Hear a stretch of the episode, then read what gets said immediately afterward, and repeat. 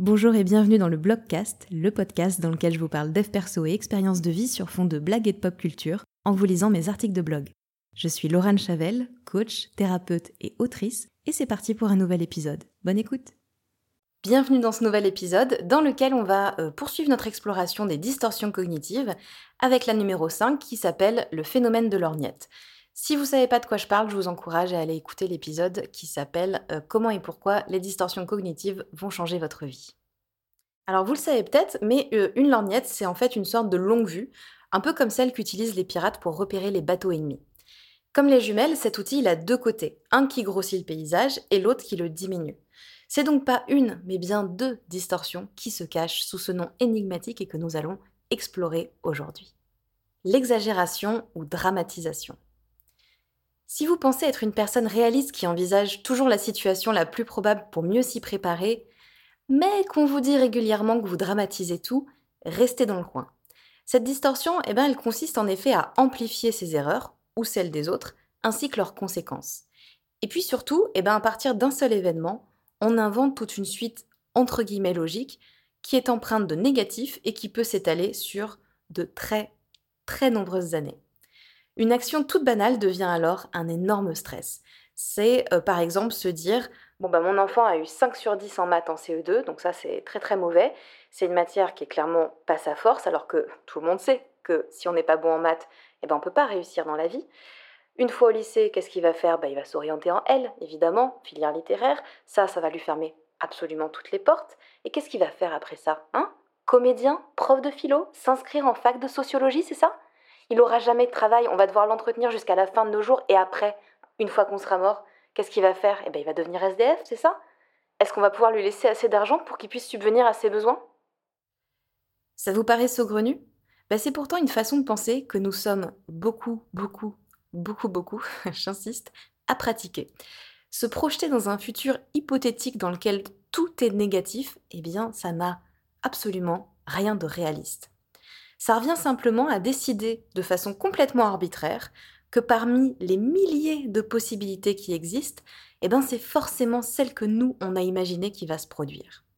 Si vous avez tendance à penser de cette manière, je vous invite à contempler tous les scénarios imaginés dans le passé et à les confronter à la réalité. Combien d'entre eux se sont effectivement réalisés? Probablement très peu, voire carrément aucun. Et le truc, c'est que, euh, rappelons-le, notre cerveau, il ne fait pas la différence entre le vrai et le faux. Ça, ça veut dire quoi? Ça veut dire que chaque fois qu'on se dit que notre faute d'orthographe dans le dossier bidule va nous faire virer, pourrir notre réputation et nous obliger à rentrer vivre chez nos parents, ou encore que notre crush a forcément repéré notre bouton sur le nez et que c'est pour ça, en fait, qu'il répond pas à nos messages et qu'on va probablement finir seul à tout jamais à cause d'un mini bouton mal placé, et eh ben notre cerveau, lui, il pense qu'on est réellement en train de vivre cette situation. Donc concrètement, ça veut dire qu'on produit du cortisol, qui est l'hormone du stress, comme si on était effectivement en train de vivre ce qu'on imagine. Il faut savoir qu'il faut 5 heures à l'organisme pour éliminer le cortisol qui a été sécrété pendant 5 minutes de stress. Or, c'est une hormone qui a des effets euh, assez peu cool sur le corps quand elle est sécrétée en excès, par exemple obésité, diabète, hypertension, fatigue physique et musculaire, etc. etc. Tout ça, en réaction à une situation qui n'existe pas encore et qui n'existera peut-être jamais. Est-ce que euh, ça en vaut bien la peine? Je fais une petite parenthèse dans l'article parce que là j'ai décrit euh, l'exagération de façon euh, négative à l'époque, mais sachez que ça existe aussi dans l'autre sens. C'est exactement le même processus quand à l'inverse on se dit ah ça y est euh, j'ai un premier client donc ma boîte va décoller dans un an je suis multimillionnaire c'est super etc.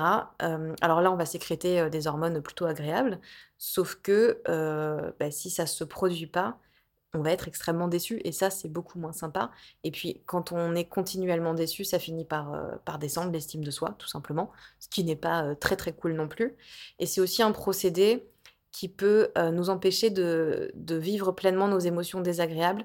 Si par exemple on vit quelque chose qui est pas très cool, mais que plutôt que de vraiment vivre le truc, on va se projeter à l'inverse, pas dans du négatif, mais dans du positif, en se disant, ok, là j'en chie, c'est hyper dur, mais en fait grâce à ça, je vais être super fort, super forte, donc dans un an, je pourrais faire ça grâce à ce moment difficile, donc en fait tout va bien, c'est aussi le même processus et c'est aussi nocif. La minimisation. Voici l'autre côté de la lorgnette, alors qui a l'air plus cool en apparence et qui est pourtant tout aussi stressante. Cette fois-ci, il s'agit euh, donc de minimiser, euh, tout est dans le nom finalement, voire de ne pas reconnaître du tout ses qualités et ses compétences. Contrairement au rejet du positif, qui est une autre distorsion, on n'accorde pas ici ses réussites au hasard ou à la chance, on va euh, bah, les expliquer tout bonnement avec l'idée que c'est facile. Tout ce que nous sommes en capacité de faire est normal et ne requiert aucun talent particulier. C'est juste la base. Tout au plus s'accordera-t-on le droit de dire que oui, c'est vrai, ça nécessite un petit peu de travail quand même, mais en fait c'est faisable. Tout ce qu'on est capable de faire, n'importe qui d'autre qui bosse un petit peu peut obtenir le même résultat. Alors en quoi est-ce que ça c'est source de stress, me demandez-vous au loin à travers votre écran? Eh bien Fred, comment peut-on avoir confiance en soi et en ses capacités si on s'estime sans aucun talent? Et si tout le monde peut faire ce que je fais, alors n'importe qui peut tout à coup arriver et prendre ma place. Je suis remplaçable, éjectable, sans valeur ajoutée. Moi ou un ou une autre, eh bien ça fait juste aucune différence, que ce soit au travail, en amitié ou en amour. Et quid du syndrome de l'imposteur? Si on me répète que ce que je fais est super, mais que moi j'estime que c'est pas grand-chose, bah, il est assez probable que je m'enferme dans une peur permanente de décevoir, de pas être à la hauteur. Cette distorsion, elle a également tendance à rendre celles et ceux qui la pratiquent un petit peu intolérants. Si tout ce que je fais est normal et facile, alors celles et ceux qui n'arrivent pas à faire comme moi sont nuls et ne font aucun effort. C'est très logique. Parce que, on le sait bien, c'est quand même pas bien compliqué de compléter la phrase vous-même. Selon le même principe, lorsque j'arrive pas moi-même à faire quelque chose de simple, entre guillemets, bah, je m'auto-insulte et je me trouve nul. Je me concentre en fait sur ce que j'arrive pas à mettre en place en omettant tout ce que j'ai déjà accompli. Et à l'inverse, eh ben, je peux aussi rapidement me laisser décourager avant même de commencer quoi que ce soit, parce que puisque je considère normal ce pourquoi je suis douée, alors tout ce qui me demande trop d'efforts me paraît insurmontable et euh, pas pour moi. Par chance, on a tous plein de croyances limitantes qui viendront justifier notre, euh, notre inaction à grands coups de euh, j'ai pas de volonté, je suis pas persévérante, de toute façon je vis trop mal le stress, je vais pas m'en rajouter, etc., etc. Et je vous invite à aller écouter l'épisode qui s'appelle Réponse et les croyances limitantes pour en savoir plus sur le sujet. Rappelons que qu'on amplifie ou qu'on minimise la réalité, la source de notre stress, elle est encore et toujours la même. Ce sont nos pensées.